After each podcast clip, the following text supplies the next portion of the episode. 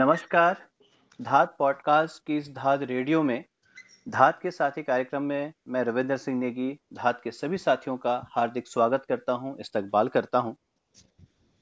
Lockdown के समय का बहुत अच्छा उपयोग करने का जब हमने सोचा तो ये तय हुआ कि हम धात के पुराने साथियों के साथ बातचीत करें, उनके यात्रा स्मरण सुने और जाने कि जो धात की अभी तक की जो इतनी लंबी यात्रा है, वो कैसी कैसी रही। आखिर कौन थे वो लोग जो नीम की ईंट बनकर धाद रूपी इस इमारत को मजबूती देते रहे।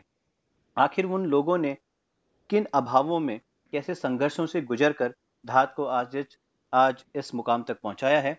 तो धात के दोस्त श्रृंखला में आज हमारे साथ मौजूद हैं श्री विकास भगोना जी। विकास भगोना जी आपका बहुत बहुत धन्यवाद।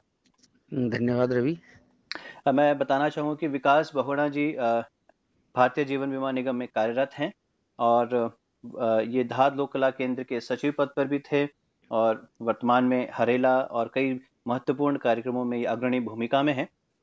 विकास जी आपका पुनः बहुत बहुत स्वागत। धन्यवाद रवि। तो विकास जी सबसे पहला औपचारिक सवाल कि आपकी धाद की जो यात्रा है ये कब शुरुआत हुई? आप धाद से कैसे जुड़े? और ये जो यात्रा है अभी तक की आपकी ये कैसी रही?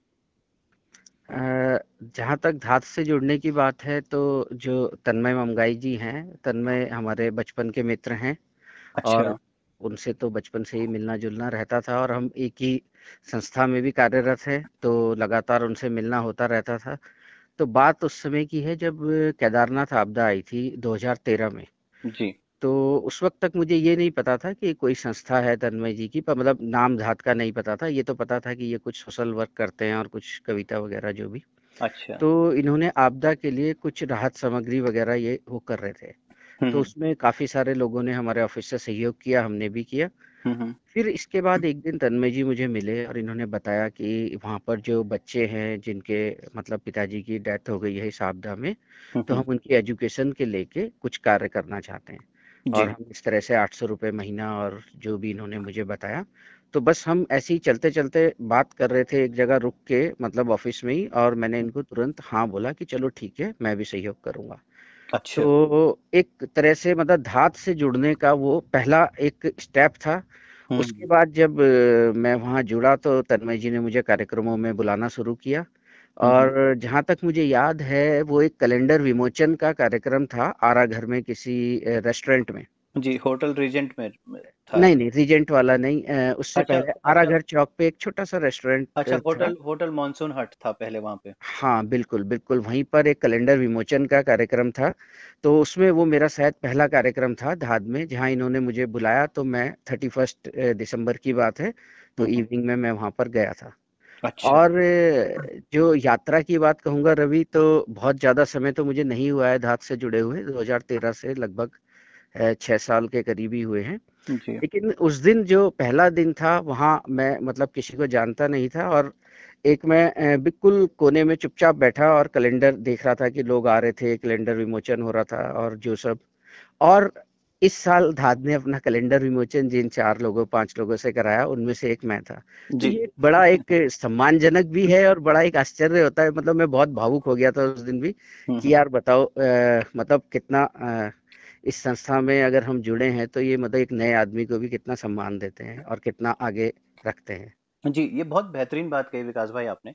और मैं आपसे एक बात और पूछना चाह रहा हूँ कि मैं पिछले आ, कई सालों से मैं देखता हूँ कि आप हरेला हरेला कार्यक्रम में विशेष रूप से जो कि मुझे याद है कि पहले हरेला संक्रांत के दिन शुरू होता था उसके हम्म। बाद महीने भर हम कुछ नहीं करते थे इक्का दुक्का कोई गतिविधि कर ली कर ली और हम हम्म। सीधे घी संक्रांत पे एक और कार्यक्रम करते थे हम्म। लेकिन पिछले कई सालों से मैं देख रहा हूँ कि वो एक महीने भर का वृहद कार्यक्रम है जो कि मास लेवल तक अपनी जड़ें पहुँचा चुका है मोहल्ला समिति हो चाहे स्कूल्स हो चाहे। कोई ऐसी कोई बस्ती हो चाहे बड़ी बड़ी रेजिडेंट वेलफेयर एसोसिएशन हो और आप इस पूरे हरेला कार्यक्रम में आपने एक बहुत बड़ी भूमिका निभाई है। आप उस पूरे हरेला के केंद्र में रहकर आपने इसकी ज़िम्मेदारी निभाई है। मैं आपसे जानना चाह रहा हूँ कि वो क्या स्ट्रेटेजी थी आप लोगों की, आपकी टीम की, जो इतना लंबा कार्यक्रम आप सफलतापूर्वक कर पाते हैं?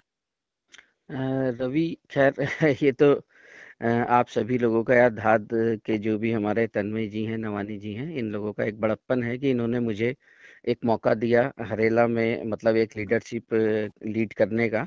जी। और मैं आपको इसमें थोड़ा सा एक बात और जोड़ना चाहूँगा कि जब धाद से मैं जुड़ा था मतलब मैं कार्यक्रमों में आना शुरू किया था तो सबसे पहले जिन लोगों को मैंने देखा चाहे उसमें आप थे अपूर्व था स्वाति हो गई अर्चना हो गई तो जिन लोगों को देख के विमल हो गया हम्म, हम्म। तो मैं मतलब देखता था कि यार ये यंग एक कार्यक्रम में मैं अपनी वाइफ के साथ भी गया था वहाँ, होली का कार्यक्रम था। तो मैंने कहा, यार, ये यंग बच्चे कैसे मतलब आगे बढ़ बढ़ के चीज़ों को करते हैं? तो सही बताऊँ तो मुझे धाद में कुछ करने की प्रेरणा आप सब लोगों को देख के मिली। बहुत बहुत धन्यवाद रियली बता रहा हूँ मैं ये बात। और इसके अलावा जब हम हरेला की बात करेंगे तो हरेला में भी जो मेरा पहला वो था जब आप लोग एक मुख्यमंत्री आवास में कोई रैली निकल रही थी तो आप वहाँ बच्चों को पौधे वगैरह दे रहे थे तो मैंने तब देखा तो वहीं से हरेला से एक जुड़ाव हुआ। और फिर तन्मय जी ने एक वर्ष कहा कि भाई आपने लोगों को लेके जाना है इधर से इधर और फिर ऐसी धीरे धीरे एंकरिंग वगैरह शुरू हुई और वो सब। और आगे चल के जब हम इस हरेला के पूरे वन मंथ के कैंपेन में जुड़े और धीरे धीरे करके ये होता है पहले मतलब एक कार्यक्रम की ज़िम्मेदारी दी गई फिर एक रैली की ज़िम्मेदारी दी गई। तो मेन मैं आपको ये बताऊँ कि जो वन मंथ का कार्यक्रम हम लोग करते हैं ये कहीं भी कोई एक व्यक्ति तो खैर कर नहीं सकता ये पूरा टीम वर्क होता है। जी और हाँ इस टीम वर्क में तन्मय जी तो केंद्र में होते ही हैं और हमारे जितने भी पुराने लोग मतलब वरिष्ठ लोग रहे हैं हाँ। चाहे वो व्यास जी हो डीसी नोटियाल जी हो जुयाल जी हो तो सभी वरिष्ठ लोग साथ में रहे हैं हमारे हाँ। और एक चाहे अभी आप लगाओ कि पिछले दो तीन वर्षों से बीरेश हमारे साथ रहे तो हम्म। हम लोगों ने मतलब एक टीम वर्क के रूप में हम पूरी एक स्ट्रेटेजी बनाते हैं लगभग हरेला एक महीने का कार्यक्रम होता है लेकिन उसकी स्टार्टिंग से लगभग डेढ़ महीने पहले से हमारी मीटिंग से स्टार्ट हो जाती हैं हम्म, उसमें हमें अलग अलग एकांशों को अलग अलग कार्यक्रम देते हैं हम्म। और अलग अलग जो हमारे बड़े कार्यक्रम हैं उनकी ज़िम्मेदारी अलग अलग लोगों को उनका कोऑर्डिनेटर बनाया जाता है कि भाई ये गांधी पार्क पे कार्यक्रम होना है तो ये आपने देखना है। और हम्म, इसमें सबसे बड़ी ये चीज़ है कि जिस व्यक्ति को हम जिस कार्यक्रम की ज़िम्मेदारी देते हैं तो उसमें फिर हमारा कुछ भी हस्तक्षेप नहीं होता।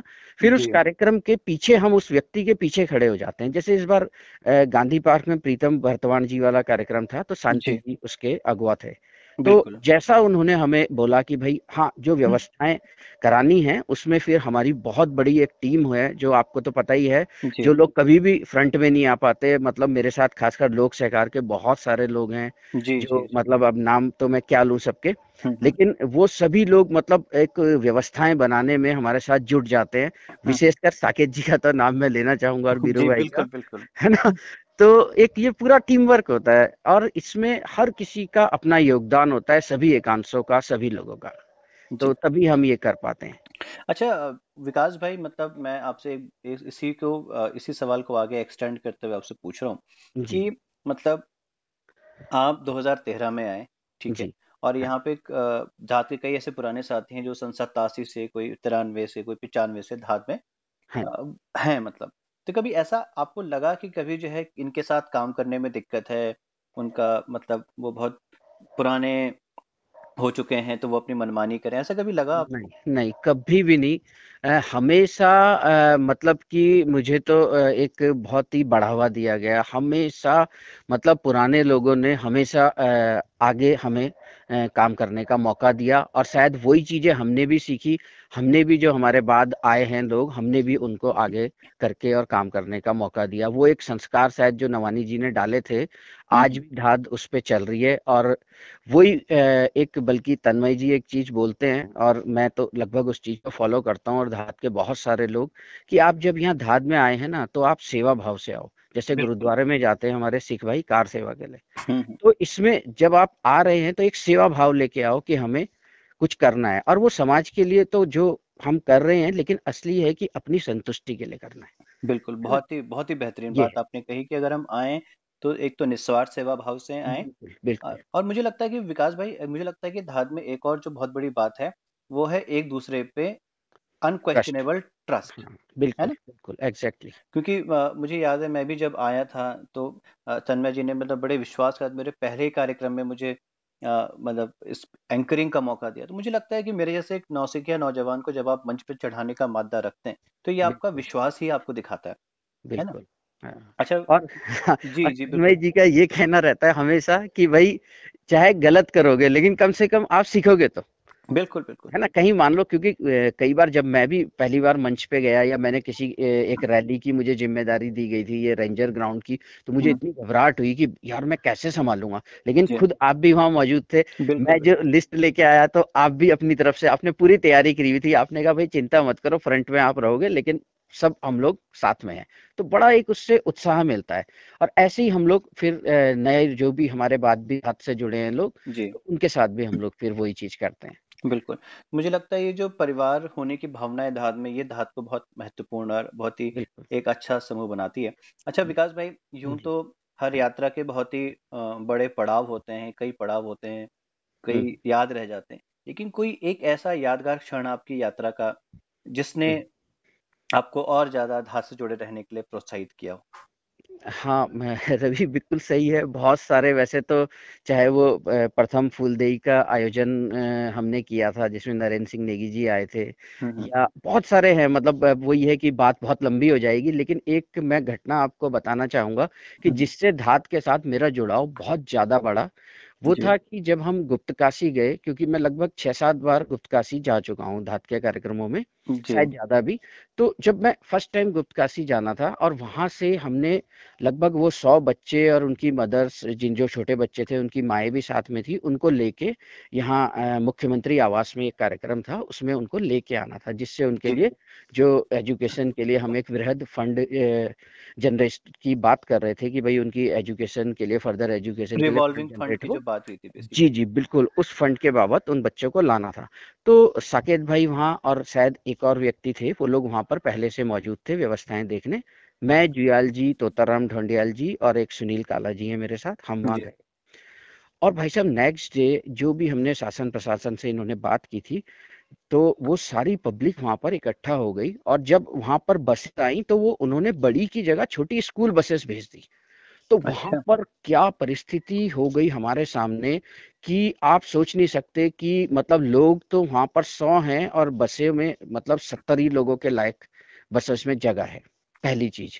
अच्छा। कैसे उस परिस्थिति को हमने मैनेज किया? मतलब मैं तो खैर उस समय नया था लेकिन जियाल जी ने साकेत ने और कैसे एट अ टाइम हमने वहाँ व्यवस्था कराई उनके जाने की।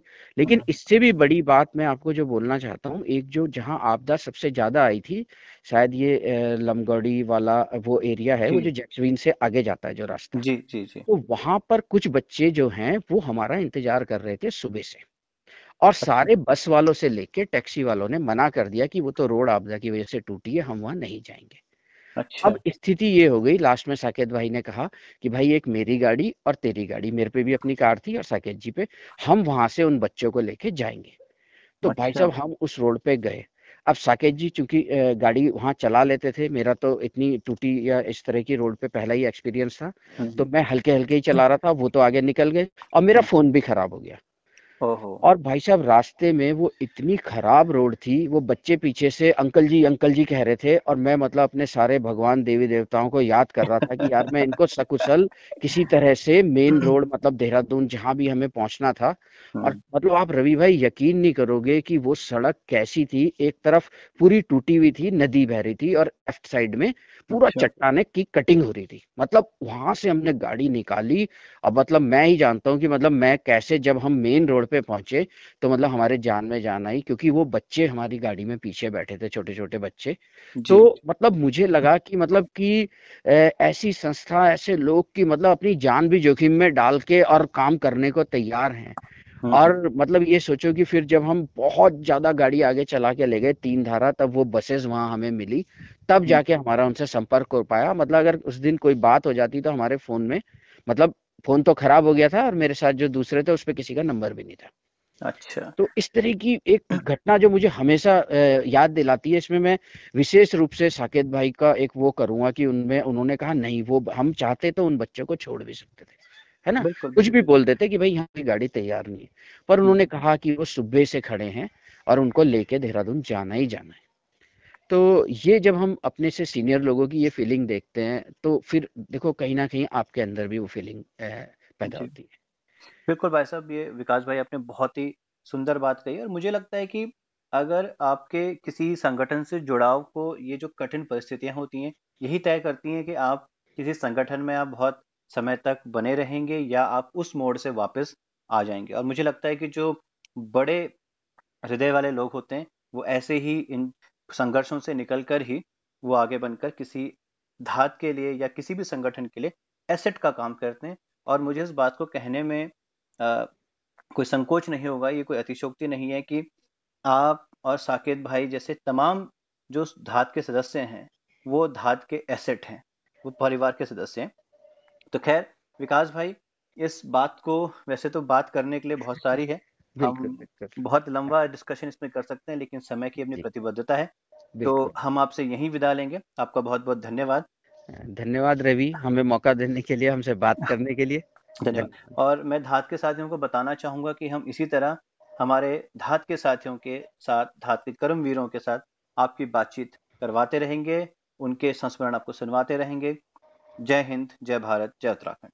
नमस्कार।